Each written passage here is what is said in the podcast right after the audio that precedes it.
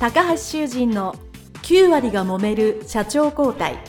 2代目社長のための事業承継の極意。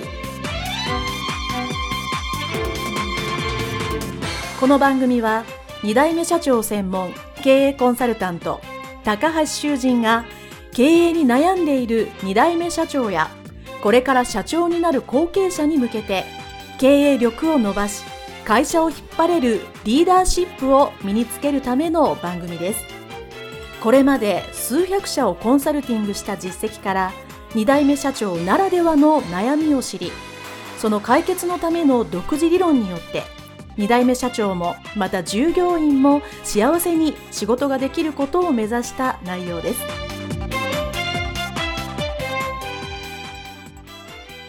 皆さんこんにちは。次世代経営協会理事長高橋修人です。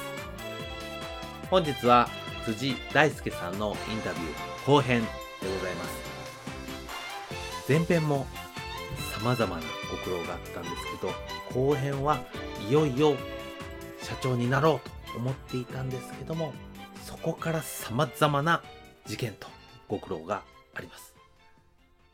ぜひお聞きいただきたいと思います。それではインタビュー後編スタート。で、まあ、この二代目継承するに上で、まあ、経験なんですけど、うんやっぱり一番の失敗は、今思うとそこでね、うん。やっぱり、そこで逃げずに、例えばお金の話やったり、うん。経理の話やったり、うん値段の話したらものすごく怒るんやけどうも、ん。おっしゃってました先ほどね。後になっては。わかる話なんですけど、はい。お父さんは何にも知らないんですよ。分かってないんですよ。経理のことは。おー、はい。うんびっくりするぐらい。うん、うん、うん。だから理不尽に怒ってるだけで。で、お母さんが経理やっててすごくやってんねんけど、お母さんも分かってないんですよ。はい。うん大変ですね。ちょっと今、その会社大変ですね。まあ、ちゃんときっちり書類作ってすごくやってるんですよ。うんうん。ただその、イメージ的にはお母さんは優秀な事務員で、やけどもただの奥さんなんですよね。世間体を気にする。で、親父はもう職人っていうか、うん。うん。自分がこの商売でずーっとうまいこと言って儲けはった人やからう、ん。うん。もう、何が悪いんかどうしていいか分からへんねんね。うん。ただ、またお客さん焦げついたとか、暇やとか、お金ない今月の支払うんいどうしようというようなことをいつも言われるわけですよ。毎月毎うん。月。うん。うん。でもそれを僕とか従業員の前とかでもするわけやから、もう大丈夫かな心配せなあかんじゃないですか。うん。うんただ、僕もさっき言った商工会青年部で勉強もしてたから、うん。誰も見てへんとこで、決算書とかはうん。開いてね、そういうわ分かる範囲では見てて、あ、大丈夫やな、みたいな感じでは思ってたんですけど、もう突き詰めてまではやっぱりこう調べることできないけど。まあ、その時にもう、もうちょっと突き詰めて逃げずに、まあ、胸ぐら掴まれてでもじゃないけども。うんただまあ、難しいな、でも考えたら。難しい本当難しいな。もうそういうことも思ったんやけどな。ただまあ子供がちょうどねはい。小学校から中学校、高校とね、うんうん、そういういろいろと大変な時にね、あんまりしょうもない喧嘩でこう、まあね、会社か、うん、なんか僕も、族っていう側面もありますからね。それをこうちょっと雰囲気悪くするっていうのも。溜まってるマグマが本当に半端じゃなかったので、うん。なんか自分でも線がプツッと切れるのが怖かったんで、うん。うん。なんかそうなんだ、プツッともええわ、やめたらお前勝手にせえみたいになったらもう、いや、もうそれは、多分これを聞いてるリスナーの皆さんは、もうそれを言いかけたことがあるのは、もうみんな何回もあると思います。そうまでやったら、なんでここに俺の会社おらなあかんねん、みたいな。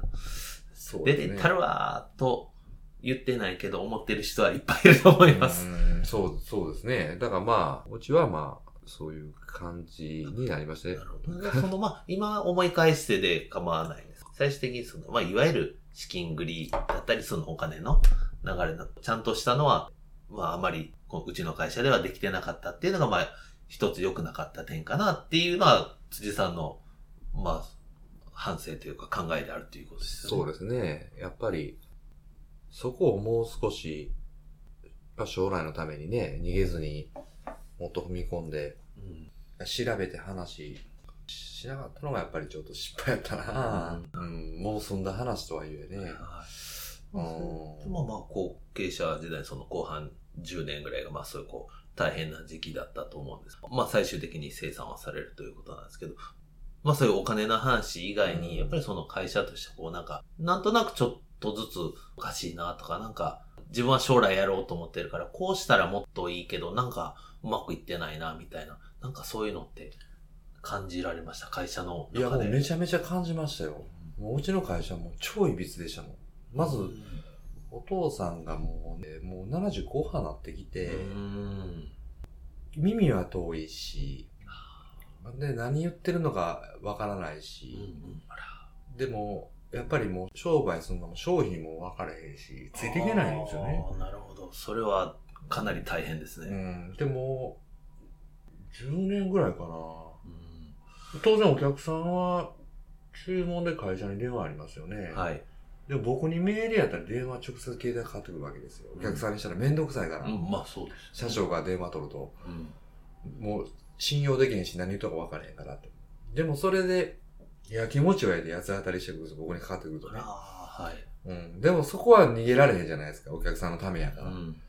うん。だからそれはちょっともう言い訳しながらもう分からんように分からんようにやってたんですけど、やっぱり商工会とか周りの人で、あの、継承されてる人って言ったら、もうそこそこの年齢来るまでに40代のいい時にうん。もう変わってるので、会社が。で僕も40代で今働き盛りのこの時に変わってほしいっていうのがやっぱりこうタイミングが。あるじゃないですかはい。うん。だからまあそれはもう当然取引先も。取引先があってもう変わってますしね、2代目に。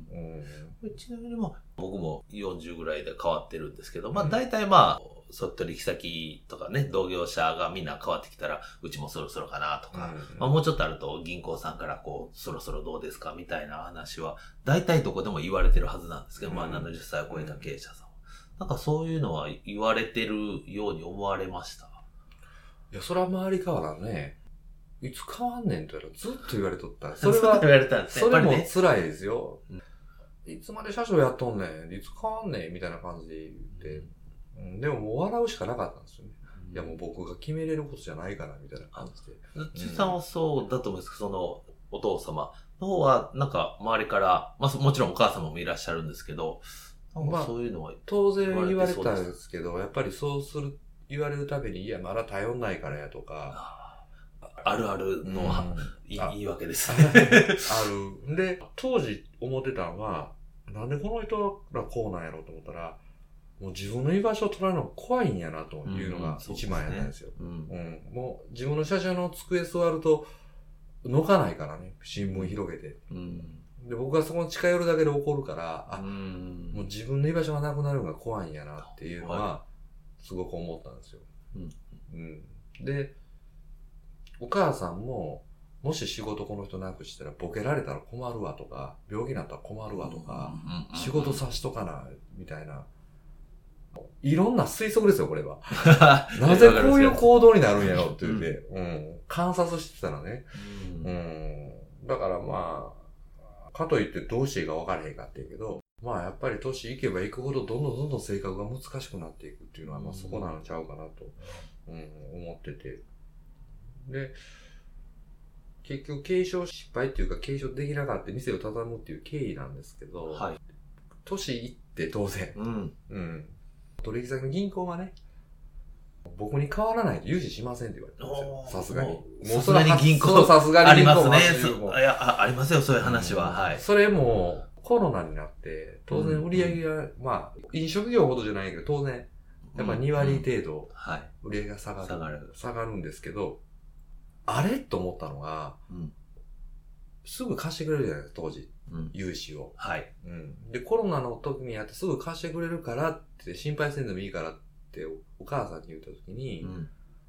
あまり金額よりもあれですけど、まあ、その時に1000万借りたと。うん。で、また次の年に1000万借りてるんですよ。うん。で、また1000万借りてるんですよ。うん。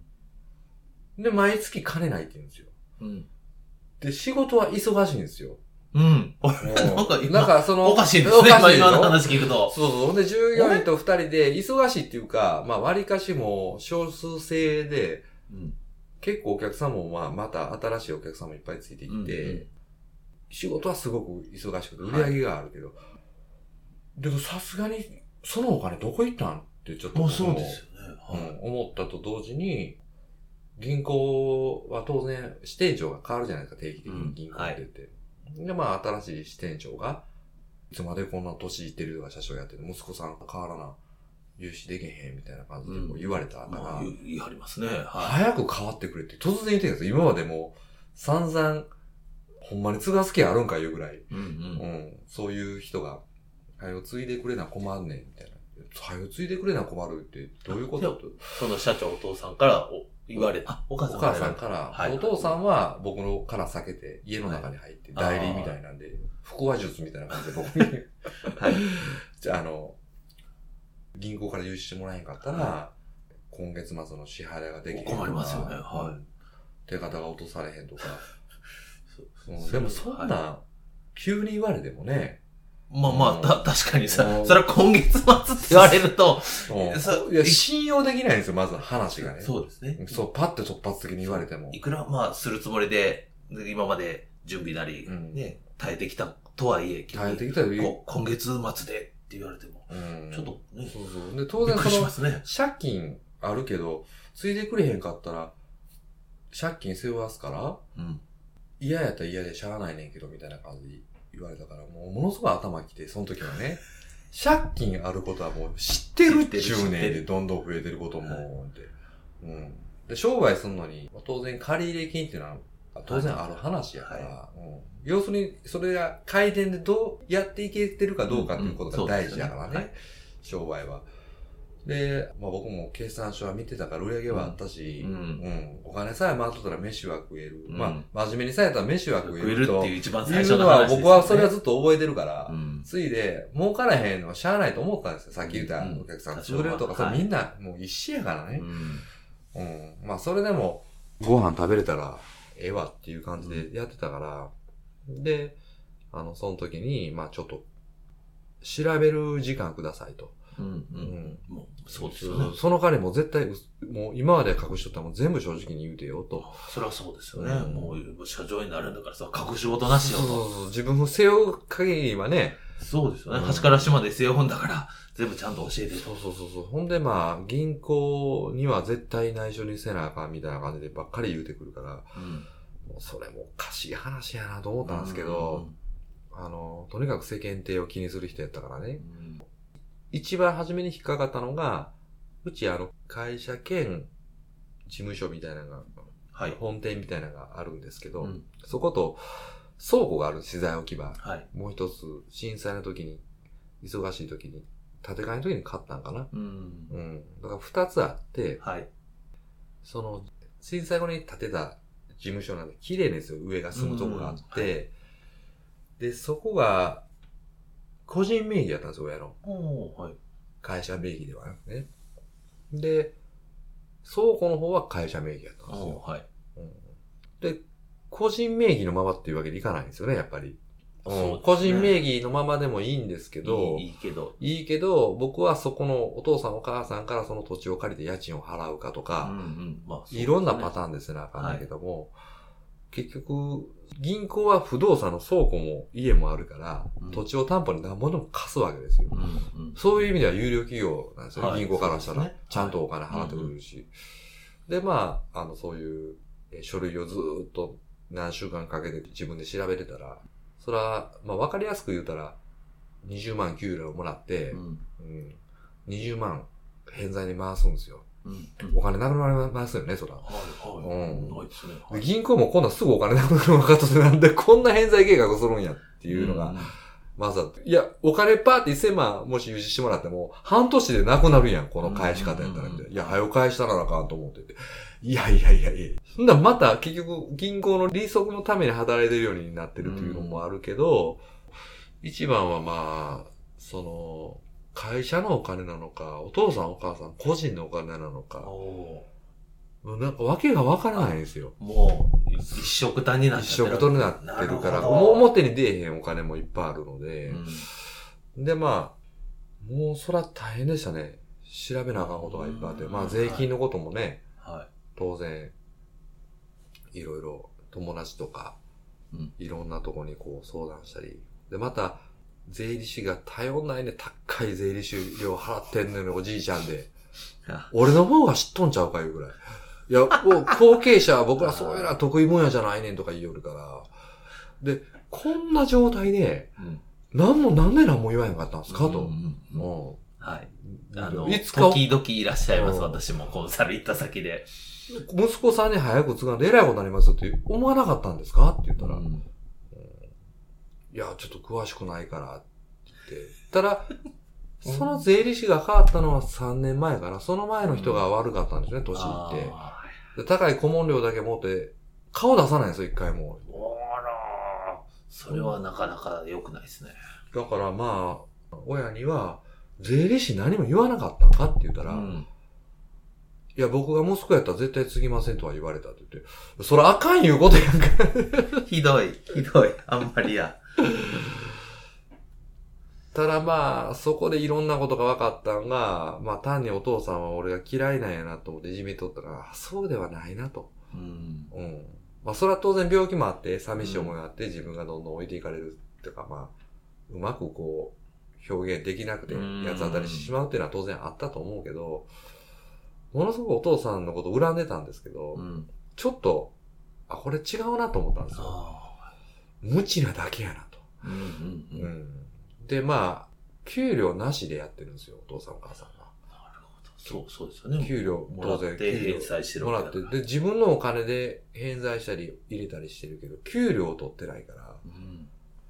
これお母さんから給料取らんと頑張ってるみたいなことを聞かれて、お金ないお金ないって言われたら、うん。人を雇わんと、自分がおって給料なしで頑張ってんねや、まだまだやって思っとったんよ。うん。それはそれでね、あの、悪いことをしたなってちょっと思いましたよ。うん。苦しかったやろなと。ああそうですね。うん。でもその時に、親に言ったのが、もうこの時点で商売じゃないやんと。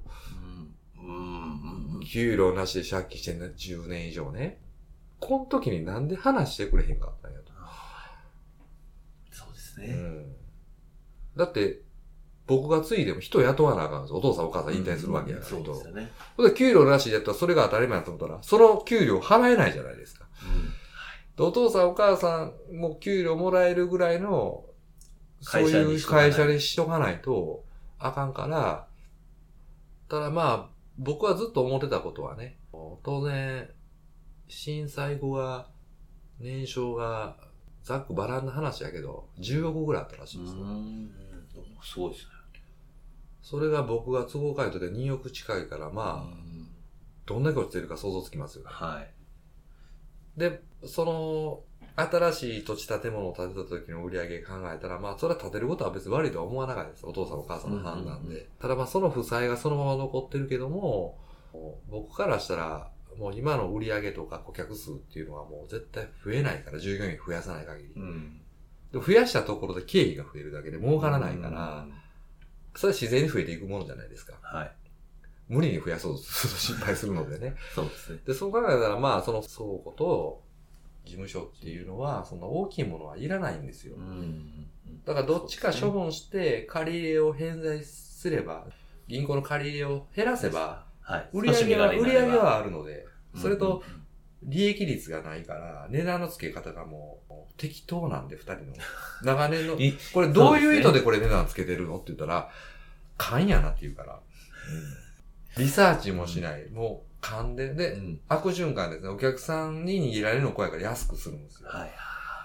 うん、で、まあそれは当然計算して何パーセント上がったらまあ何本残るから、と、当然そういうこう一個一個の、まあ、収益、利益管理しないと。そうそうやっぱりそういう、すべて数字で、数字は嘘つかないからねう。ん、そうですうよね。ん何パーセント何億円かあったらきっちりやらないと、ねそう当然銀行と、とにかく俺数パーセント違ったらもう全然違うことになりますもね。そうんですね。だからまあ、一番の勝負は銀行とどういう話を持っていくかいう勝負やったらでも税理士待てにならないし、自分が後継するんやったらこれが条件やっていうのを突き詰めるのに、まあ自分なりにそんなもうプロじゃないからね。まあわかりやすい書類は作って、うん。あの、素晴らしい。自分がついたらこういう値段の設定をして、これだけの利益率を残す自信があるけども、こんだけの借り切りがあったらもう絶対に無理やから、うん。何歩ぐらいまでは返済したい。だから、どっちかを売りたいと。うんううんん個人名義の土地を売るのか、会社名義を売るのか。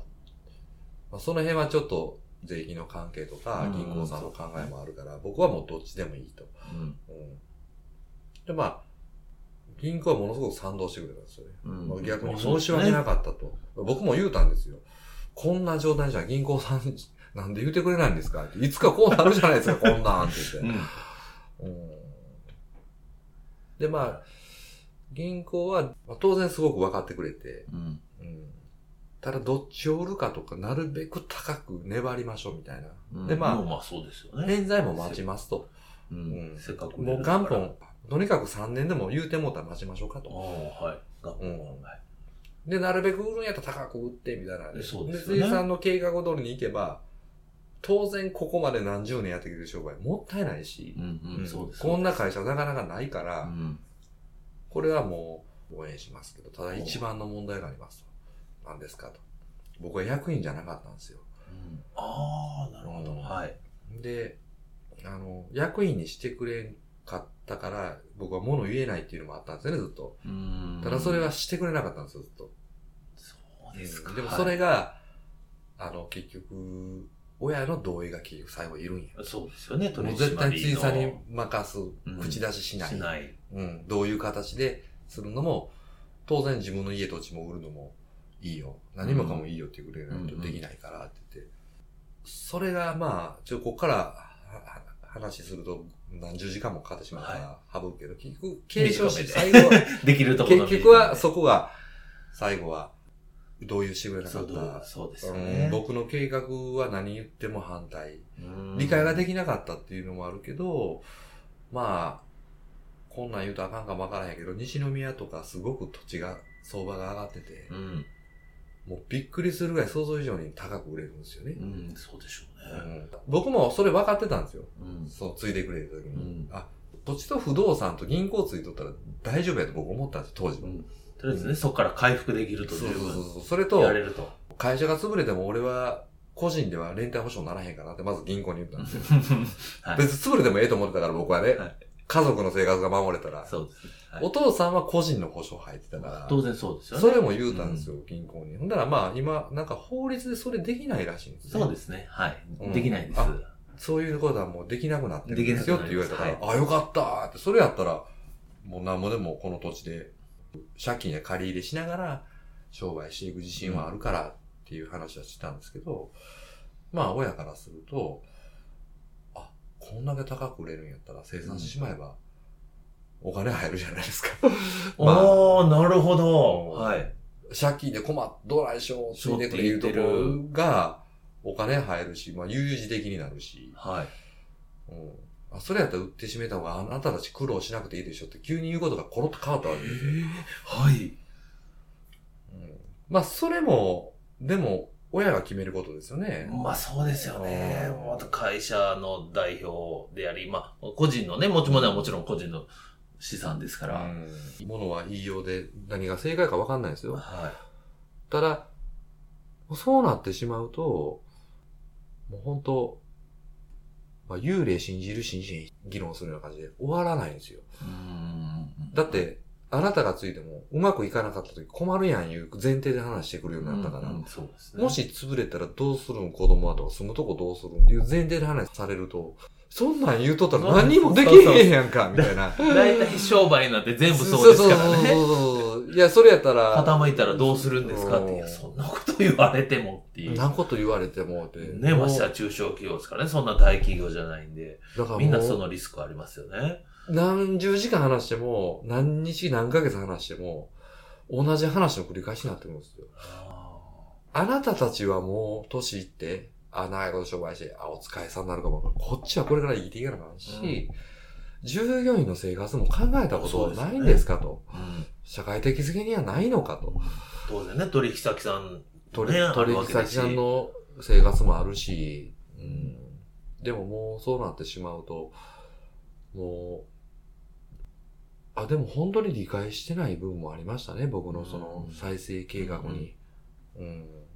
で、まあ、試しで半年間、僕が出した値段でしたら、お客さんおらんようになるやんって言われたんですよ。500%逃げへんからって言って、値段上げてくれって。うん。全然逃げへんかったんですよ。むしろあの、何番上がったかよう分かってへんみたいな。うんそれガーンと上げたらね、目まあ立つけど、そうですよね。その値段をちょっとずつだけ言ったら、その、本当多分そういう販売してる会社は数パーセント？数パーセント。こうちゃんとね適正にするだけでうん適正にするだけで、しかも条件付きで上げて、こういう場合はこんだけ取ったらええからっていうので、バランスよく上げると、お客さんも、そんなん請求書そこまで見えへんからと。うんうん。で、ある程度、証明はしてるんやけど、うんなんかまあ、どっかで悔しいとこもあるんかなっていうぐらい、うんうん。うんいやもう、ホームセンターができたやろ、みたいな話をしてくるわけですよ、急にね。はい、また急に話が全然違うところに。なるほど。そんなん言い出したら、ホームセンターあったら建材屋いらんやんじゃないけど、うん、まあ、食べ物屋するけど、いや、大きいスーパーあるやろ、いうような感じで、そうすね。はい。結局、僕一はもう話にならなかったので、うん取引先の銀行が1ヶ月話してくれました。はい。支店長かけて。でも、もう閉めて売るっていうのは一点張りになってしまって。で、まあ、あのいつまでもそんな話もできへんし、っていうのはね、やっぱり、時間がなかったんですよ。その、チキン繰りがすごく苦しかったから、うんうん。早く資産を処分して、早くしないと、返済して、早く会社を変えないと、うん。次の支払い、次の支払いが来るし、で、まあタイミング的にも、もうそのちょうどコロナ禍の後のうん。値段も上げやすい時っていうのもあったし、まあはい。いろんなタイミングでね、もう、とにかく早くしないと、うん。えー何年もまた、今更また話する問題じゃないからね。もう最後はもう諦めなしゃあないみたいな感じで、もう、うーん、まあ親のね、関係ない兄弟とかまで出てきて、はい。うん、辻さんは赤の他人やねんから、そんなん言う権限ないでしょみたいな、お父さんお母さんが決めること。一番言われたら傷つくそんな、言葉や、それ。そういうことを言われると、もう僕にはもう何も言えないですよね。あそらそうやと。そりゃそそらそうです。おっしゃる通りでね、す。ここまで20年頑張ってきたのに、それはね、厳しいの傷つきますよね。あ、あの、すみません、もう長くお話しされていただいて、いや、俺大丈夫なんです。大丈夫なんです大丈夫なんですけど、まあ、あの、まあ、そういう経緯で、まあ、最終的には生産されたと。ということであると思うんですけど、まあ、えーとはいえ、まあ、この21年の、まあ、ご経験の中で、まあ、これ、まあ、一応最後の質問になるんですけども、大変なことが聞いた限りではすごく多かったと思うんですけど、まあ、この21年間やられてて、まあ、今思い返してというか、今振り返られて、大変な中では、まあ、こういういいことがあったとか、まあ、こういうふうに自分にプラスになったなと思うことは、どんなことがありますか？そうですね。やっぱり、え人付き合い、人と人との、うん。あの、つながりっていうのが、改めて、仕事も、うん。えまあ、自分の人生においてもすごく大事なことなんやなと思いましたね。で、まあ、取引先やったり、社員やったりとかもあるんですけど、さっき言った商工会青年部、うんえーいろんな人とまあ知り合って、そういう付き合いも大事に、まあ、大事に言うとあれですかね、まあ、僕はそんな駆け引きでは、うんなるべく付き合うのは面白くないので、友達感覚でやってただけなので、偉そうなことを言えないんで、まあそんな感じでやって遊んでただけなんですけど、やっぱり、そういう時見てくれてる人やったり、助けてくれる人、困った時に助けてくれるんやなっていう私、まあ、なんか親のこと悪く言った後ですけど、やっぱり長いこと真面目にね、ずっと商売されてて、まあ僕も、まあ親父もライオンズうん。入ってたんですけど、やっぱりそんだけ長いこと商売やってるということは、やっぱりそういう人付き合い、つながりっていう、あの、やっぱ悪いことはしてないですよね。うん。もう人騙したり、裏切ったりとか、はい。うん。自分は騙されたり、さっき言ったお金いかに騙されたりとか、はうまいこといかへん。まあ、商売って失敗の連続じゃないですか。うん、そうですね。うんでも、どんだけそれでやり直せるかっていうのは、やっぱり、あの、普段の自分の行動、うん、やっぱり人騙したり悪いことしてたら、うん。うん。そそれで儲かってる人も周りおるけどね、うんうんでも幸せかどうかってやっぱり見てたら、やっぱり残ってなかったり、困った時に誰も助けてくれへんかったり、だから僕はもう20年やってたけど、やっぱり信頼できる知り合いはいっぱいいるし、うん。こんな僕でも何もないけど、会社なくて何もなくても、まあ僕自身を信頼してくれるうん。人がたくさんいてるので、まあ、本当にそういう意味では、西宮で、あの、この商売手伝いながら、すごく、えー感謝してるし、そこで思いましたね。はいはい、はいありがとうございます。はいたくさんお話いただきまして、ありがとうございました。はい、今回は辻大輔さんにお話をいただきました。どうもありがとうございましたし。